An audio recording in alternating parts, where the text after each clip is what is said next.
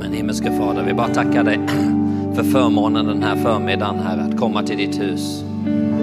Att det står i ditt ord att vi gladdes när man sa till mig att vi ska gå till Herrens hus.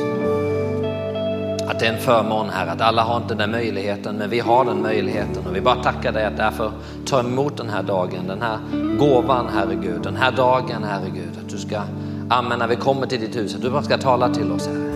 Dina ögon överför hela jorden, Herre, för att du med din kraft ska hjälpa dem som sträcker sig, de som med sina hjärtan ger sig hän till dig, Herre.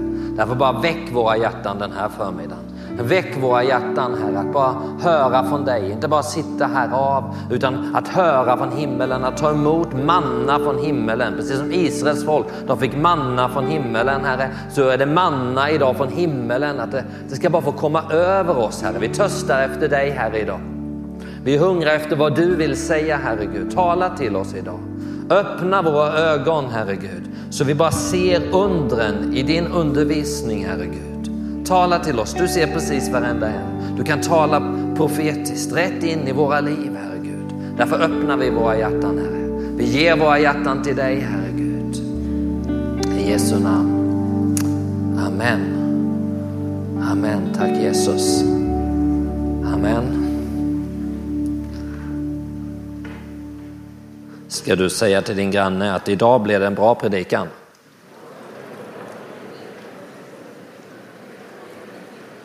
Och du kan tänka, men hur vet du det? Jo, men det vet vi. Amen. När, när man kommer till Guds hus så blir det bra. Amen. Och det är alltid en stor förmån och det är också en stor förtroende, men också en bävan när man ställer sig här och ska tala någonting.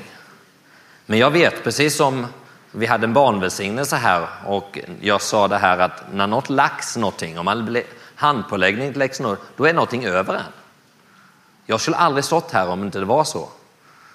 Att jag hade en kallelse, att Gud hade sagt någonting.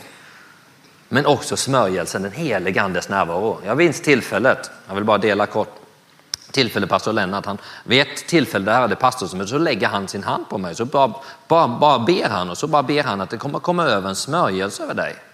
En smörjelse att predika, sa han. Och han talade ut lite mer. Och du vet, man kände, ja, men visst, jag, jag kan vad Guds ord säger och olika saker och sådär, men, men det var någonting. Och du vet, det var ingen känsla då exakt, ungefär som att något läggs över. Det står, nej, då läggs någonting över. Amen. Någon, någon vecka senare, det, det, här kan, ungefär, jag tror det var 2012 här, kanske var tio år sedan, som det här, då hade jag en dröm. Mitt på natten så vaknade jag upp och jag satt ungefär där, där eh, Joakim Hedin och ja, sitter och Ben Hur här, tredje raden på den här sidan. Så hade jag bara en dröm att pastor Lennart går ner till mig så här. Och jag, så går han fram till mig och säger, nu är det dags för dig att komma upp och predika, säger han. Och du vet, jag kollar på mig själv och då sitter jag i boxningsshorts. Sådana här halvlånga som går upp här. Och jag, nej nej, det är inte sådana som jag, det är inte jag alltså. Om jag badar så badar jag över vanliga shorts som jag säger. Och de här var också rutiga, alltså jag ska ha helfärgade badbyxor och de ska vara eh, ungefär här korta. Okay? Så för mig var det bara, oh nej, det är inte det här, det är inte jag. Okay? Hans, nu, inte nu, inte på det här sättet. Okay? Det var bara en dröm och jag bara vaknade upp med det. Så vid ett tillfälle, någon vecka senare, de här två händelserna skedde ju ganska nära varandra, så skulle jag predika här. Och när jag, predik, när jag förbereder i bön så kommer det bara över någonting. Att jag går runt och bara ber och du vet, man går ut med händerna så här, ungefär som att det var en liten boxningsmatch. Okay? Sen går jag ner här i kyrkan och när jag kommer ner här och går de sista stegen ner så ser jag samma bild framför mig. Och bara Gud säger till, nu ska du upp i boxningsringen här. Okay? Att det är en smörjelse och det är den, det är därför det alltid är med en bävan man står här. Men man vet också att om någonting har lagts över ens liv så gör man det. Så därför sa jag att det blir en bra predikan. Okay? Bara för att den heliga andes smörjelse gör det här bra. Sen är det en bit att, eh, varför jag säger det också, det är att väcka dig och mig. väcka oss för att också ta emot. Vi kan missa det här, men när smörjelsen kommer så bryter den noken. Och jag tror jag har fått ett ord idag som ska uppmuntra dig. Amen, så därför, därför kan du säga till din granne igen så att du menar det. Idag blev det en bra predikan.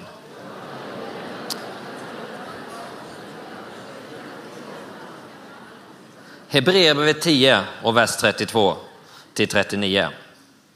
Kom ihåg den första tiden när ljuset nådde er. Ni fick utstå hård kamp och mycket lidande. Dels blev ni hånade och plågade och gjorde till offentligt åtlöje.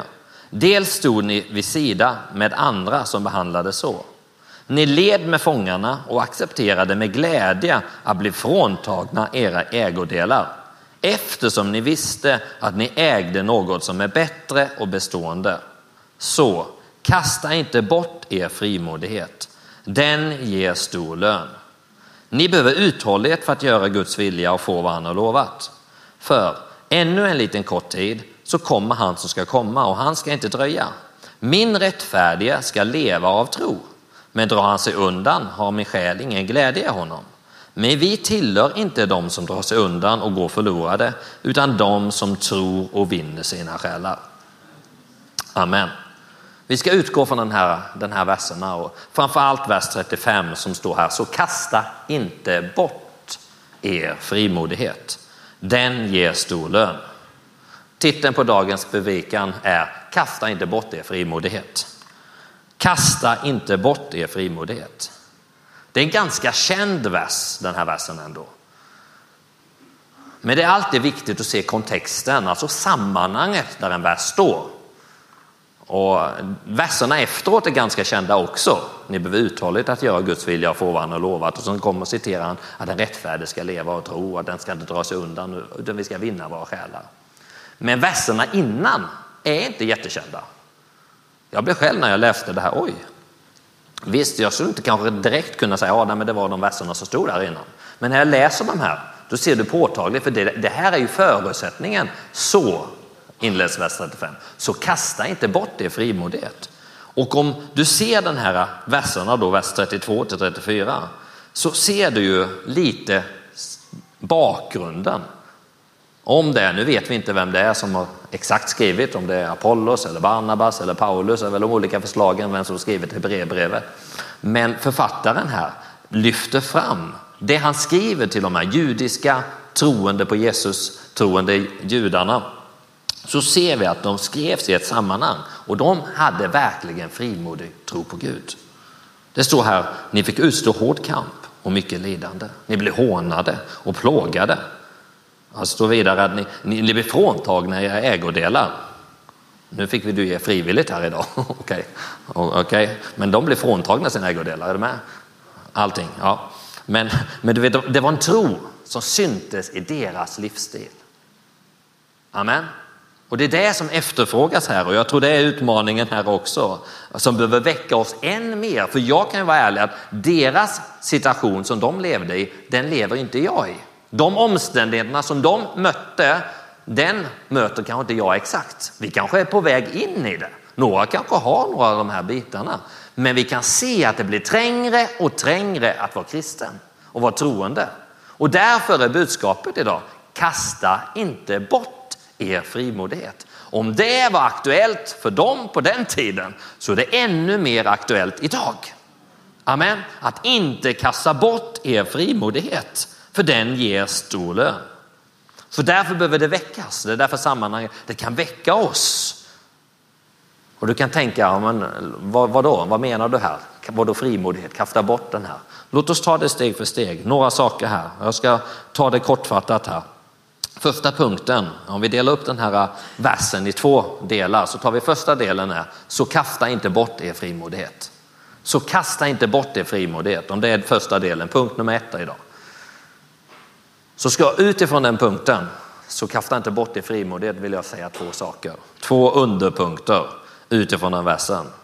Den första punkten det är att du har frimodighet. Du har frimodighet. Ja, men det står ju att kasta inte bort det frimodighet. Jo, men det står du har frimodighet. Lägg märke till att det står er frimodighet. Vilket innebär att vi måste ha frimodighet. Du kan inte kasta bort någonting som du inte har. Hänger du med? Ut, hela utgångspunkten i författaren här, vad han utgår från, nu utgår han ju från att det fanns en livsstil i dessa personer. Han, han går tillbaka och säger oj, det var verkligen en radikal frimodig tro på Gud.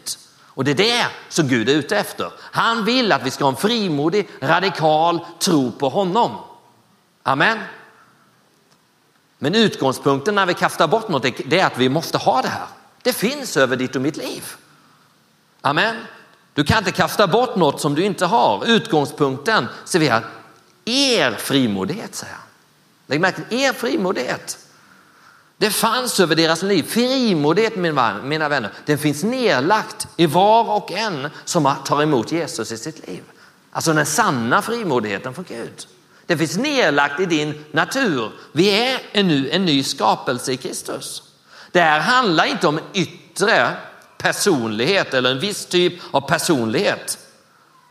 Är du med? Det, det, handlar inte om en yttre personlighet. Jag trodde det var så. Jag såg framför mig, jag kunde jämföra mig med min lillebror framför allt, som var min bästa vän, men han var, han, han var frimodig. Det fanns mer, han var i sin läggning kan man säga olika saker. Men, men det handlar inte om den personliga typen, utan här står det, det här är något för alla troende.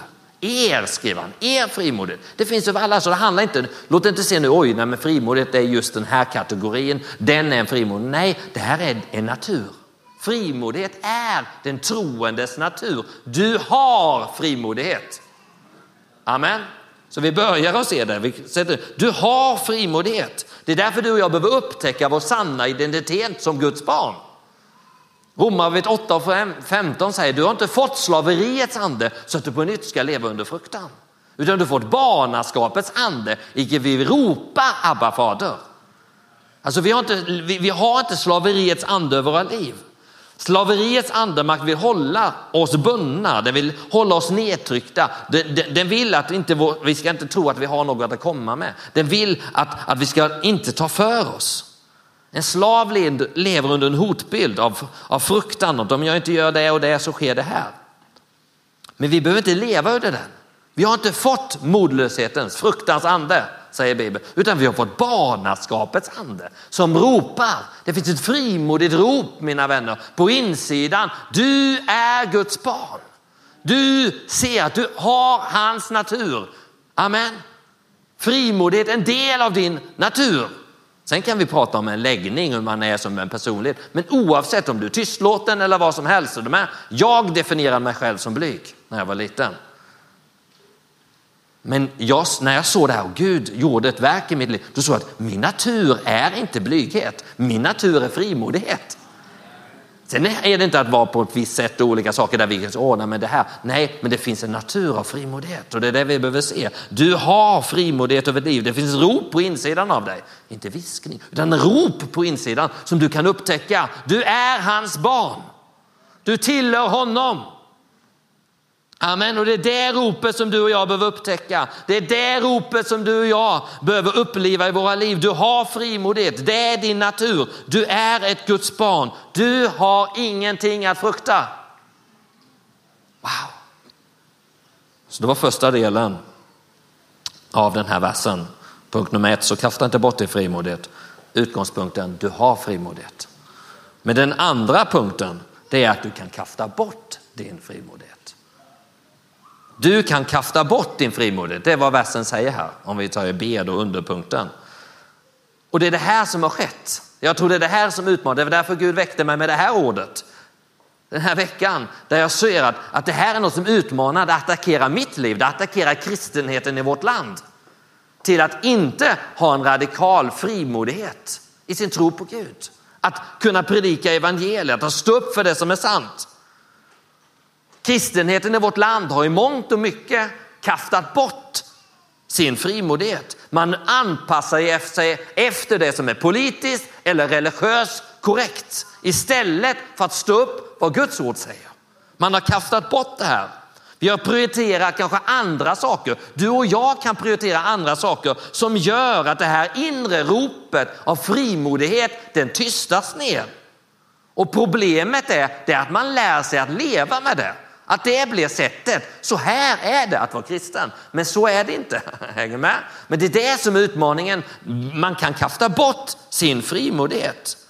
Men Bibeln säger här och i brevet 10 säger men vi hör inte till de som drar, som, som drar sig undan och går förlorade. Utan vi hör till de som vin, tror och vinner sina själar. Alltså det här är inte en del av oss. Vi ska inte kasta bort oss. Därför behöver vi väckas inför det här. Oh, nej men jag kan ha kastat bort något. För du lever i ett samhälle som där du kanske blir attackerad, där du kanske väljer att du ska vara tyst eller du ska inte göra det här eller du ska inte påvisa. Det här handlar om en livsstil. Amen, det finns en livsstil av frimodighet som finns över oss, men du, kristenheten utmanas att där du och jag kan välja och vi har valt att kasta bort den här frimodigheten. Därför är det här ett budskap till dig. Amen, det är ett budskap till våra liv. Det är ett budskap till mig. Det är ett budskap till vårt land. Kasta inte bort det frimodigt. Du och jag kan kasta bort vår frimod och det, kan, det, det, kan vi, det är det vi har sett som skett i vårt land också. Har du kastat bort något någon gång? Låt oss ta en illustration här då. Jag tog med en penna här. Om jag kastar bort den här pennan. Nu har jag kastat bort den här pennan. Nu har jag tre, det här är jätteenkel illustration nu. Jag har tre frågor. Första frågan är, finns, denna finns den här pennan fortfarande eller har den gått upp i rök? Vi tittar lite grann. Den finns där, är du med? Är du med? Andra frågan är, är den här pennan till nytta för mig när den ligger där? Är den till nytta för dig när den ligger där? Nej. Ingen kan, jag kan inte använda den pennan när den ligger där. Okej? Okay? Och så kommer vi till tredje frågan. Kan jag gå och hämta den pennan? Vad tror ni? Tror ni det? Jag kan gå och hämta den. Okej, okay? då gör jag det. Då går jag och hämtar den. Amen. Vad vill jag säga med det här? Jo, det är likadant med frimodigheten som vi, som vi har kastat bort. Den är inte till någon, vi kan kasta bort vår frimod, men när vi kastar bort vår frimod, då är det inte till någon nytta för mig. Hänger med? Den är inte till någon nytta för oss. Gud har lagt någonting, någonting som en, en kännetecken för den kristna tron, en frimodighet. Men om du och jag väljer att kasta bort för den så kommer den inte vara till nytta för oss. Den försvinner inte, den går inte upp i rök. Men den finns inte där för oss. Vi kan inte använda oss den. Men mina vänner, de glada nyheterna här idag, det är att du och jag, vi kan gå och hämta frimodigheten. Är ni med? Tack Jesus. Och det är det vi ska göra här idag. Du ska jag hämta den. För vi kan i alla på olika sätt glömt den här, kasta bort den och då kommer den aldrig vara till nytta. Men om man har kastat bort någonting, då kan man gå och hämta den. Och det är det budskapet här idag. Vi behöver det mer än någonsin i vårt land. En, en, en, en himmelsk frimodighet. Amen. Punkt nummer två. Punkt nummer ett var alltså, så kasta inte bort din frimodighet. Underpunkterna, du har frimodighet. Punkt nummer, andra underpunkten, du kan kasta bort din frimodighet. Andra punkten i den här versen, så kasta inte bort din frimodighet som ger stor lön. Det är punkt nummer två, som ger stor lön. Vad är det som ger lön? Vår frimodighet är det som ger lön. Mina vänner, det finns ett resultat, det finns en konsekvens, det finns en följd av vår frimodighet och det är stor lön. Lägg märke till att det står här stor lön. Vad, vad, vad, är, det, vad är det för sorts, vadå stor lön? Jo, du kan läsa i versen efter i kapitel, 30, eh, kapitel 10, där, vers 36. Så kan vi se att det handlar om att ni ska få utlyft och göra hans vilja och få vad han har lovat. Alltså eh, lönen måste handla om att få vad Herren har lovat. Har, har Herren lovat dig någonting? Amen. Har Herren lovat några saker? Jo, vi kan se det i Guds ord. Amen. Och det är det här som det handlar om, att få stor lön. I Hebreerbrevet sen, precis det här inledning innan han kom in i Hebreerbrevet kapitel 11. I Hebreerbrevet kapitel 11 så möter du massa individer, troshjältar som var människor som du och jag, som mötte omständigheter som du och jag, men som Gud kallade. Och de fick se saker, de var frimodiga i det. I vers 36 står det, de fick löftet uppfyllda. Står det. De fick löftena uppfyllda. Vad fick de lön? De fick löften uppfyllda. De fick vara med och se att sig vara använda av Gud och de fick se situationer förändras, både för i deras liv men i, i, i sina länder och där de var någonstans. För det här är ett givet tecken för de här personen i Hebreerbrevet 11, det var att det fanns en radikal frimodighet och den frimodighet gav stor lön. Amen. Låt oss se ett ord av några av dessa troshjältar i femte Mosebok 31, vers 68. Så står det så här i femte Mosebok kapitel 31 och vers 68. Var starka och frimodiga. Var inte rädda eller förskräckta för dem, för Herren din Gud går själv med dig. Han ska inte lämna dig eller överge dig. Sedan kallade Mose till sig Josua och sa till honom inför hela Israel. Var stark och frimodig, hur du ska gå in med detta folk i det land som Herren med ed har lovat deras fäder att ge dem. Och du, har, du ska utskifta det åt dem som arv. Herren går själv framför dig och han ska vara, bevara dig. Han ska vara med dig. Han ska inte lämna dig eller överge dig. Var inte rädd eller förfärad. Vad är det för verser här? Vilka är det vi möter? Jo, några av de här nämns. Mose nämns här och Josua är med också eh, i, i, i, i ja, i, Hebreerbrevet 11. Alltså, det är Mose som talar det här till Israels folk och Josua i spetsen som ska efterträda honom. Mose visste av egen erfarenhet, han hade gått inför lite alla möjliga saker, gått inför fara och olika saker. Han visste att det, man, man, hur viktigt frimodigheten var. Och det finns ett syfte med, ett, om vi läser versen här, konsekvens av frimodighet. I vers 6 så ser vi att Mose uppmanar dem att vara frimodiga. Var starka och frimodiga. Och sen lägger jag, var inte rädda och förskräckta för det. Var starka och frimodiga. Vad är anledningen? Varför kan vi vara frimodiga? Jo, det står ett för. För Herren din Gud går själv med dig. Där har vi anledningen till varför vi kan vara frimodiga med vad vi tror på. Vi kan vara frimodiga i vår livsstil, att, att träda upp. Va? Jo, han går med oss. Där har du anledningen till det här. Det visar oss anledningen till att vi kan vara frimodiga. Det är att Gud är med oss. Frimodigheten kommer från medvetandet om att Gud är för dig. Han ska inte lämna dig. Han, du behöver inte vara förfärad, du, behöver inte vara, du kan vara stark och frimodig för Herren din Gud går med dig. Där har du anledningen. Amen. Visst, vi kan se jättemånga omständigheter, vi kan se utmaningar och olika saker, men vi kan vara starka och frimodiga. Inte i oss själva, utan det ligger i vår natur på grund av vad han har gjort för oss och att han är för dig.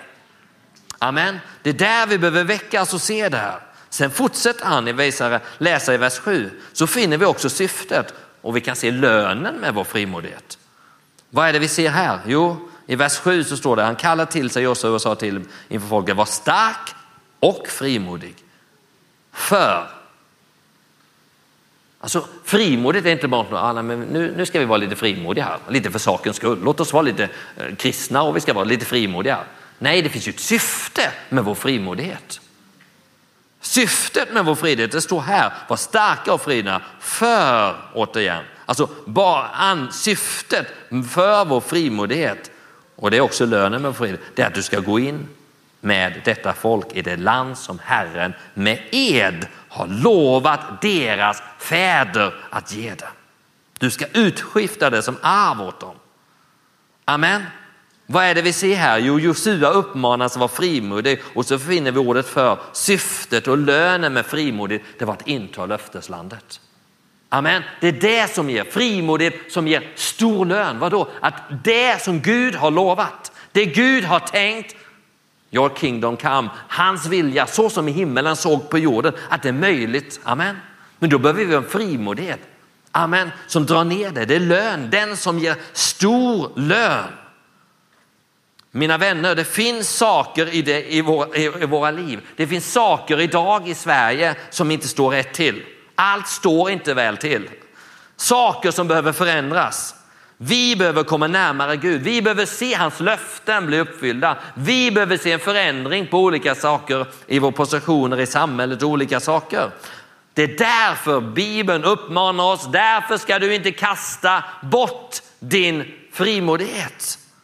För den ger stor lön. Det är ett löfte att när jag väljer frimodighet som en livsstil, när jag väljer att förstå att jag kan vara frimodig för Gud bor i mig, han är för mig, då är lönen för det, här, det är amen, att vi ska inta det här landet. Amen. Den ger stor lön, det är ett löfte till oss. Frimodigheten ger stor lön. Amen. Om vi vill se ett förändrat land, om vi vill se ett förändrat Sverige, om vi vill se ett förändrat familj, situation du är, då behöver vi ha en frimodig tro på Gud.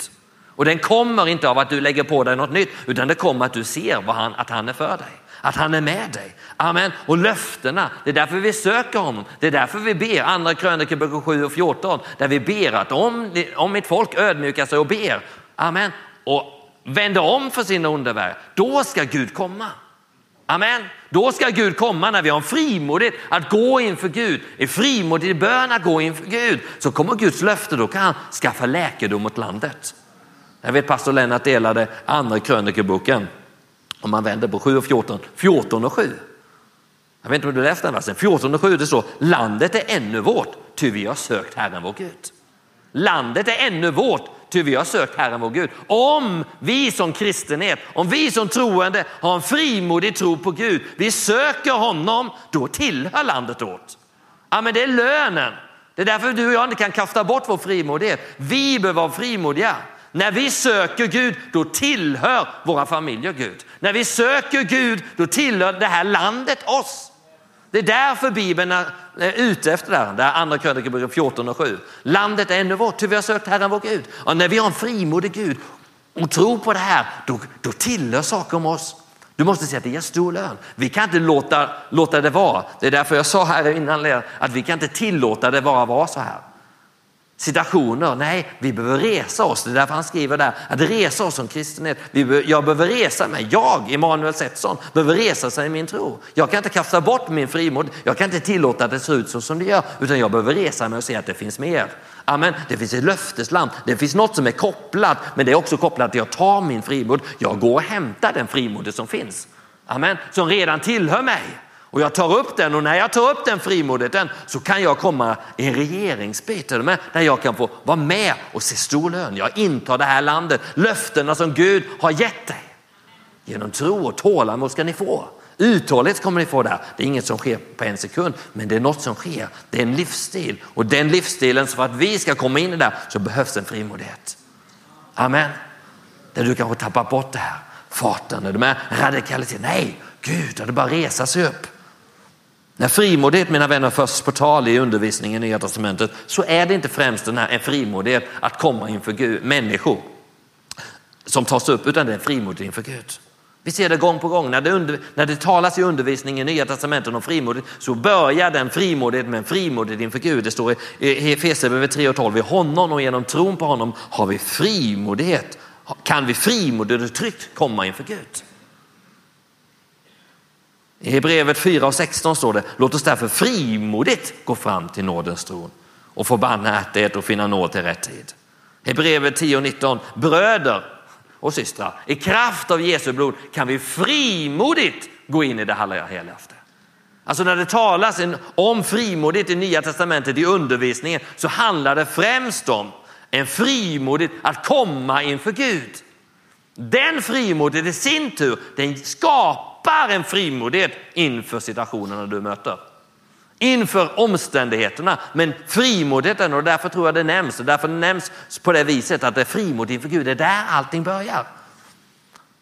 Så låt oss med det här i åtanke se på, bara kort, de två viktigaste orsakerna till brist på frimodighet, att vi kastar bort vår frimodighet. Varför väljer vi att kasta bort vår frimodighet? Varför? Nu har vi kanske varit inne lite på det här, men jag tar en poäng tillbaka här.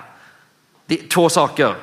Brist på kunskap och tro på vår position som rättfärdiga. Brist på kunskap och tro på vår position som rättfärdiga. Det utgör en, en av bitarna varför vi kastar bort vår frimodighet. Varför vi har brist var, varför, vi, varför vi har brist på frimodighet i våra liv, det är att du inte inser vem du är.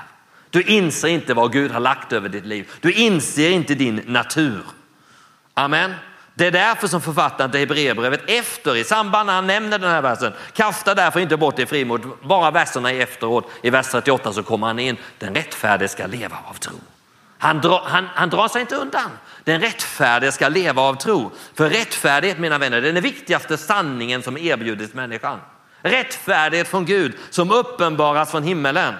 Det är den viktigaste sanningen. Gud skapade människan. Han skapade människan rättfärdig till sin natur med förmågan, rätten att frimodigt komma inför Gud utan någon form av skam, skuld eller mindervärd. Så det var så han skapade Adam och Eva.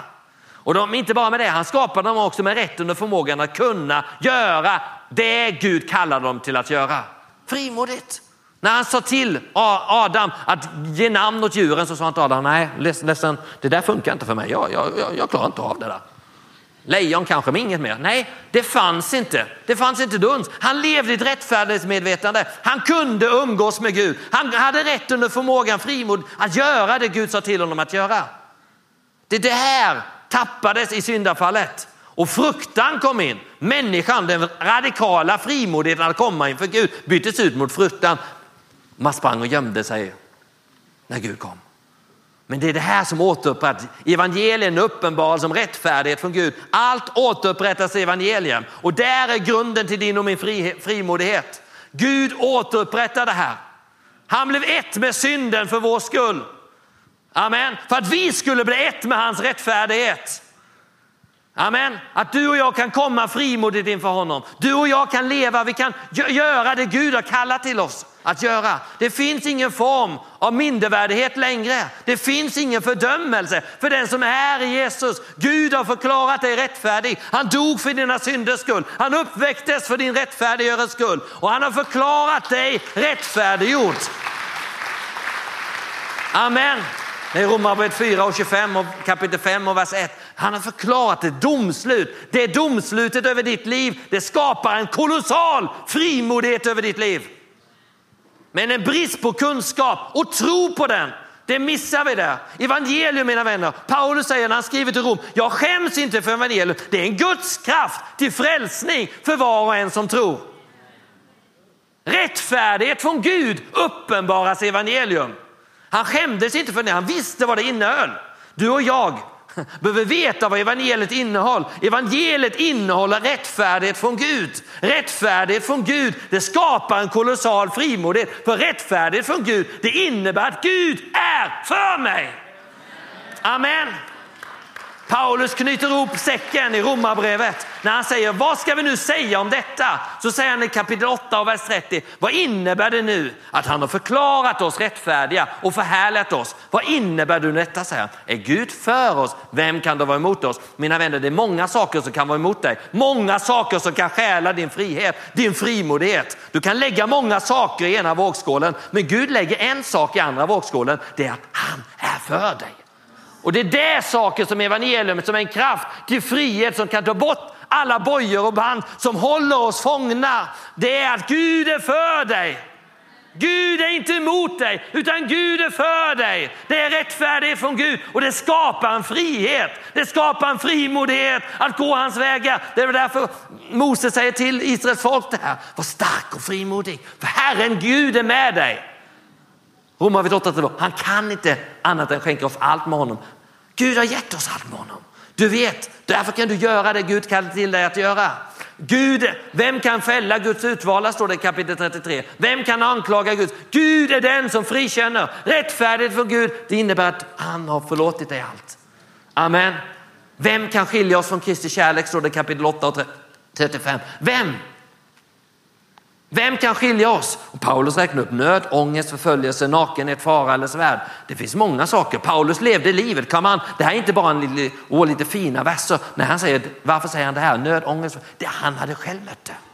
Han hade själv mött det, men han visste att det som skapade en frihet, det som skapade en frimodighet i hans liv, det var att han var rättfärdighetsförklarad. Och det innebär att ingenting Varken död eller liv, varken änglar eller andemakter, varken något som nu är, varken något som kommer eller skall komma. Ingenting kan skilja mig från Guds kärlek i Kristus Jesus. Det är därför det är därför du och jag behöver se, amen, brist på kunskap och tro på vår rättfärdighet. Det hindrar oss i vår frimodighet.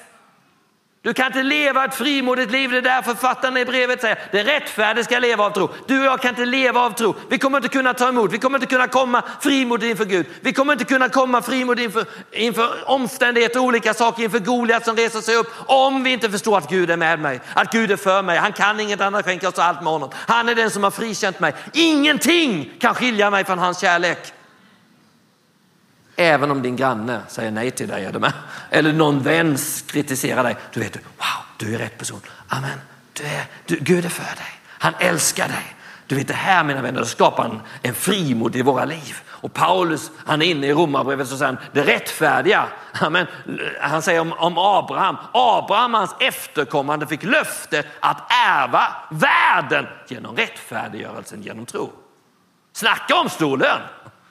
Amen. Vi, säger, vi pratar om att inte kasta inte bort din, kasta inte bort din, din frimodighet som ger stor lön. De rättfärdiga ska ärva världen. Det är därför du och jag måste förstå vilka vi är. Så brist på kunskap eller tro på vår position som rättfärdiga, det hindrar oss. Är du med? Men du och jag behöver väckas. Rättfärdighet från Gud är grunden för vår frimodighet i livet. Grunden för frimodigheten att komma frimodig inför Gud. Du kan komma inför honom. Precis som Adam och Eva. De levde i en konstant rättfärdighetsmedvetande tills de synden kom in. Där de kunde komma frimodigt inför Gud. De kom med rätt under förmågan att kunna göra det Gud, att njuta av livet, att göra det Gud kallar dem att, att göra. Amen.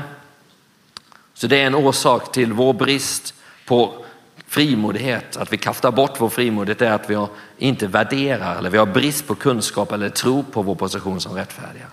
För det står att den som tror, är det, med? det räcker inte att höra idag, det räcker inte att förstå utan du måste sätta tro till det. Du är rättfärdiggjord. Amen. Det är där kraften finns i evangelium. Rättfärdighet från Gud. Evangelium är Guds kraft till frälsning. Amen. Den andra saken som hör ihop med det här det är att vi tillåter synd i våra liv. Den andra orsaken till brist på frimodighet eller att vi kastar bort vår frimodighet, det är brist, det är att vi tillåter synd i våra liv. Innan Adam och Eva åt av det förbjudna trädet så var de frimodiga i det de gjorde inför Gud och inför de situationer de ställdes inför. Men efteråt så sprang de och gömde sig. När, de kom, när Gud kom vandrande i lustgården, de hade öppnat upp för synden och tappat sin frimodighet. Mina vänner, synd är synd. Är du med? Du kan vara frälst, men om du tillåter, om du och jag tillåter synd i våra liv så gör det alltid att vi tappar vår frimodighet. I första Mosebok 4 och 7 så säger Herren till Kain, är det inte så att, du gör, att när du gör det som är gott ser du frimodigt upp. Men om du inte gör det som är gott, då lurar synden vid dörren. Alltså om du och jag gör det som är gott, om vi gör det som är rätt, om vi ställer upp det här, då kan vi se frimodigt upp. I Jesaja kapitel 6 så kommer Jesaja, den troende Jesaja, han var prästson, han kom inför Guds altare, inför Guds tron och när han kom inför Gud så insåg han att sin synd, han sa ve mig, jag förgås, jag är en man med orena läppar. Han bekände sin synd. Han såg sin personliga avstånd, han såg saker när han kom inför Gud, hans helhet. Och han ble, han, men han blev renad. Vi kan läsa han blev renad från sin synd. Och Herren frågar sen, vem ska jag sända? Han frågar, han frågar honom, vem ska jag sända? Vem ska vara min budbärare? Och då säger plötsligt Jesaja, här är jag, sänd mig. Han som höll på att dö innan. Är med? Han, han, kände bara, åh förlåt mig, jag ve mig förgås. När synden blev försonad så skapade det en kolossal frimodighet. Amen. Det är därför du behöver, behöver vara noga med våra liv. Jesaja fick frimodighet när hans synd blev borttagen. Synd gör att vi, att vi tappar, att, att vi, har, att vi har brist, ger brist på frimodighet i våra liv. Om vi tillåter olika saker. Amen. Vi ska gå avrundning här. Någon kan få komma upp och, och bara spela här. Att du bara för att se, vad är det som har gjort? Jag tror det här, alla kan ta emot det här. Vi sa ju att det situationen som eh, författaren i brevet skriver här i Hebreerbrevet och deras liv, ja, de, de, de, mötte utmaningar. Om den utmaningen att kasta inte bort det frimodigt var aktuell för dem så är det aktuellt för, i våra liv också. Och det finns någon som vill stjäla det här. Det finns någon som vill, om det är brist på kunskap eller att tro på att du är rättfärdiggjord, som du idag väljer att gå och ta tillbaka. Det som du har tillåtit faktiskt att kasta bort. Den viktigaste gåvan som han har gett oss. Att du, ja, nej, men jag har inte sett den. Du kan inte varit medveten, men det är någon annan som kan kasta bort det. Oj, du fick det här och du hann aldrig se det, du bara kastar bort det. Nej, men du går och hämtar det här idag. Men det kan också vara synd.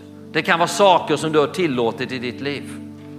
Och det är det som har skett i kristenheten också. Vi har tillåtit någonting och vi är nöjda. Vi kan leva på så här. Vi vill hellre leva utifrån att det är religiöst politiskt korrekt i samhället. Nej, vi behöver väckas.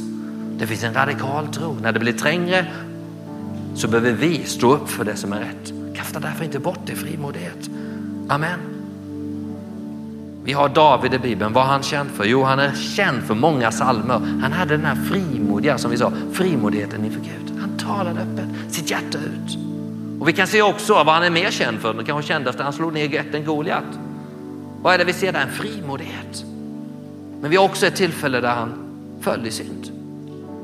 Han skulle egentligen som det var, då skulle han vara ute i krigsfältet och leda sin armé, men han valde att vara hemma istället. Vad gjorde han? Han tappade, kastade bort sin frimodighet. Och när han kastade bort sin frimod så kom andra saker.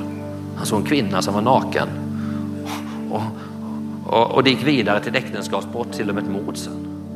Han kastade bort sin frimodighet genom att han var på fel plats. Att göra Guds vilja alltid skydd i våra liv. David hade kastat bort sin frimod, han är på fel person och det öppnar alltid upp för synden.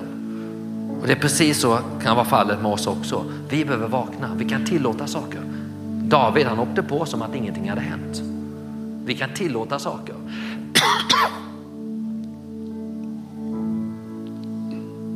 Att vi bara får väckas den här förmiddagen. För David upptäckte först sitt avstånd, vad han gjort fel. Det var först när Gud kom genom profeten Nathan och sa du är den mannen. Han målade upp en historia och sa du är den mannen. Rullgardinen gick upp för honom och du kan läsa vad säger David. Psalm 51 så står det så här. Skapa i mig Gud ett rent hjärta och ge mig på nytt en frimodig ande. Förkasta mig inte från ditt ansikte och ta inte din heliga ande ifrån mig. Låt mig åter få glädjas över din frälsning och håll mig uppe med en villig ande. Jag ska lära överträdarna dina vägar så att syndare omvänder sig till dig. Vad är det vi ser David ropa? Han ropar om ett rent hjärta. Han ropar efter en frimodig ande. Mina vänner, ett frimodig ande hör ihop med ett rent hjärta. Du kanske här idag, du kanske behöver höra, du kanske, precis som Jesaja fick glödande kol på sina, sin mun och han blev renad. Så du kanske du behöver bara ta emot reningen. Amen. Vi kan bekänna, vi kan överge den synd som ligger i vägen och samtidigt kan vi inse att vi är rättfärdiggjorda. Vi kan komma inför Gud frimodigt som hans barn idag. Gud är för oss. Vi hör inte som det står, vi hör inte dem. Vi är rättfärdiga. Vi hör inte dem som drar sig undan, utan vi, vi hör till dem som vinner sina själar, vinner andra själar. Amen. David var frimodig inför Gud. Han åter, han bad, Gud låt mig åter, ta inte den heliga ande ifrån mig. Låt mig åter lära syndarna dina vägar. Han insåg sin kallelse. Det finns en kallelse över ditt liv. Men du kommer inte in i den om det finns andra saker i vägen. Om du väljer att kasta bort din frimodighet, om du väljer att inte se att du är rättfärdiggjord, om du väljer att tillåta synd. Det är därför din bön kan vara skapa mig med Gud ett rent hjärta. Ge mig på nytt en frimodig ande. David han visste vad han hade tappat. Men det var först när han blev övervisad, då såg han, oj jag har tappat det här. Att rullgardinen upp, det finns mer att få, det finns en större frimodighet. Vi kan gå hem, du kan gå och hämta någonting här idag. Du kan hämta tillbaka, det har inte försvunnit. Det har inte, det har inte gått upp i rök. Om du har tappat det så har det inte gått upp rök. Du kan gå och hämta den här idag. Du kan välja att klä på dig din rätta natur. Han kan förlåta dig, då. han kan rena dig, han kan göra det nytt. För det finns en radikalitet. David hade över sitt liv när han slog ner Goliat så innan så kan vi läsa att, att han går upp han går till, till, till, stridsfältet och han frågar vad får den som slår ner den där jätten och tar bort skammen från Israel? Ty denna är filister. Våg, hur vågar han håna den levande guden så här? Han förstod att det fanns en skam i landet, att han står och ropar. Alla hade tystats ner av olika saker. Vi kan tystas ner av olika saker, men det är något som behöver väckas i våra land, en radikalitet. Den som smord av Gud, han hetsar resten av världen. David hade, det är därför han ber skapa med Gud i hjärtat och ge mig på nytt en frimodighet. Han, fanns, han visste att det fanns någonting mer över hans liv. Och när han gjorde det, då kunde han resa upp och slå ner jättar. Amen. Du och jag kan slå upp och slå ner jättar som bara reser sig om du bara inser, om vi bara inser vilka vi är. Mina vänner, kasta inte bort er frimodighet. Använd uppmaningen här idag som författaren här säger. Uppmaningen i predikan här idag. Du har det här, du kan gå tillbaka där. Fryshusets grundare, Anders Karlberg, han lär ha sagt så här att de kristna har matchboll, men de gör ingenting av det. Han har rest upp ett verk av olika saker. Han säger den kristna har matchboll, men de, de gör ingenting av det. Det kanske är en väckarsignal. Vi har matchboll, vi har allt. Vi kan vara frimodiga. Du kan vara frimodig med din tro på Gud. Jag skäms inte för evangeliums för han visste vad det innehöll. Därför behöver vi göra upp med olika saker. Amen. Vi, det vi har kastat bort kan vi gå och hämta igen. Tack Jesus. Du kan ha frimodigt hjärta.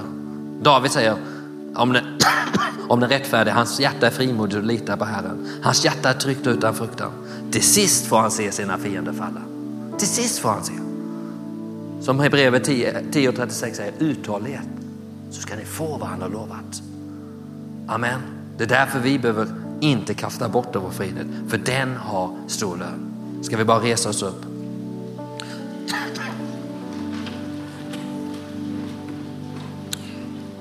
Amen. Gud har talat till oss idag. Jag tror det är ett ord som alla kan tillämpa här. Jag predikar för mig själv idag. Kasta inte bort din frimodighet Emanuel. Det är en del av mig. Det finns där. Jag behöver det. Och du vet det viktigaste här det är att det är en länk i kedjan. Andra människor är beroende av din och min frimodighet inför Gud. Vi går in i bön inför en konferens som kommer. Det du och jag gör, din och min överlåtelse till Gud, din och min frimodighet inför Gud, det är en länk i kedjan. Din och min frimodighet inför Gud kan skapa någonting annat. Det beror andra människor. Att David slog ner Goliat, det fick resten av armén på fötter. Amen. Så kasta inte bort det frimodighet. Amen. Den ger stor lön. Det finns en lön som väntar. Det judiska folket firar. Ikväll så inleds ett nytt år, Rosh Hashanah, basunklangens dag. Man har blåst i basuner varje dag är 30, ja, 40 dagar, 30 dagar. Idag, ikväll, så blåser man 100 gånger. Du vet, det står för uppvaknande. Det är profetiskt. Vi behöver vakna. Det är profetisk högtid som egentligen handlar om Messias ankomst. Jesus är på väg. Amen. Wow, vilken lön.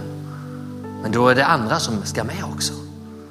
Amen, så låt oss bara be himmelske Fader att väcka oss den här dagen med det här budskapet. Både till varning men också uppmuntran att vi har frimodighet. Vi kan inte kasta bort någonting som vi inte har. Det finns åt varenda en här inne, Herre Gud. Jag bara tackar dig för det himmelska Fader, Herre, att vi bara ser det, Herre. Att vi inte bara låter saker gå på, Herre Gud. Amen, utan vi bara får väckas idag, Herre Gud. Om det är något som vi har tappat. Så bara ber vi, Herre, som David bad, skapa i mig Gud ett rent hjärta och ge mig på nytt en frimodig ande, Herre Gud. Skapa i oss Gud ett rent hjärta. Ge oss på nytt en frimodig ande. En frimodighet inför dig Gud. En frimodighet inför omständigheter, inför Goliat. Att vi ska inte besegras av omständigheter, vi ska inte besegra av situationer. Utan vi ska träda upp, vi ska söka dig i frimodighet. Vi ska stå upp frimodigt i vår livsstil för dig Herre Gud. Det är precis vad vårt land behöver och då ska vår lön vara stor. Löfteslandet tillhör oss. Var starka och frimodiga för landet som Herren har lovat tillhör er. Som du sa till Mose, till Josua, så säger du det till oss. Du ser vad det är för löften. Amen, som du har gett oss Herre. Att vi bara får vakna, att vi var frimodiga i vår tro på vad du har sagt till oss. Vilka vi är Herre Gud. Därför bara ber vi skapa i oss ett rent hjärta. Förlåt oss vår synd. Kom och rena oss. Kom med glödande kol den här morgonen. Om det här är någon sak där vi har tillåtit synd. Där vi tillåter saker, där vi varit på fel plats precis som David. Där vi inte har varit på den plats där vi skulle vara inför dig eller vi tillåter dem. Jag bara tackar dig att du är här. Du är här med din rening. Du bara vill rena oss Herre. Du bara vill rena oss Herre Gud. Du bara vill förlåta den här stunden Herre Gud. Amen, att vi bara får välja idag och gå och hämta. Amen, den frimodighet som vi har kastat bort. Amen, ge oss på nytt en frimodig ande. Att vi kan hämta den, den finns hos dig. Amen, vi når den tron Herre. Amen, där du renar oss, där du förlåter oss Herre. Vi bara tackar dig för det himmelske Fader. Vi bara tackar dig för det himmelske Fader. Amen.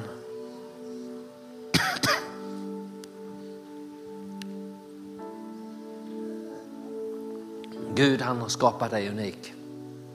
David kunde inte ta på sig Sauls rustning. Den passade inte honom. Utan den här frimodigheten det är någonting som är unik för var och en av oss. Det är hans natur, det är din natur. Det är inte att lägga det på dig någon annan utan men det finns över ditt liv. Och därför vill jag bara utmana dig som inte har tagit steget där du känner, jag känner inte Jesus. Så vill bara ge, ge den biten också. För det är det viktiga, för det är där det skapar en trygghet i hela livet. En frimodighet, vad som än kommer mot dig i framtiden. Vad den är, en trygghet. Du vet, du vet att du är ett Guds barn. Ingen kan rycka dem, honom ur din famn. Om du är här inne, om vi andra sänker blickarna så kan du bara få räcka din hand den här morgonen. Där du bara får ge ditt, dig till känna. Där du bara vill säga att Amen, jag vill ta emot Jesus i mitt liv. Jag har tillåtit andra saker att finnas där. Jag vill komma med den här friheten, frimodigheten. Jag vill inte leva under ett slaveriets ande utan jag vill, jag vill bli barn. Jag vill ta emot Jesus. Så har du möjlighet den här dagen att kasta därför bort din frimodighet. Utan var frimodig och räck din hand. Det kommer ha stor lön. Amen. Den största lönen av allt i himmelen. Amen. Du får ditt namn skrivet i himmelen.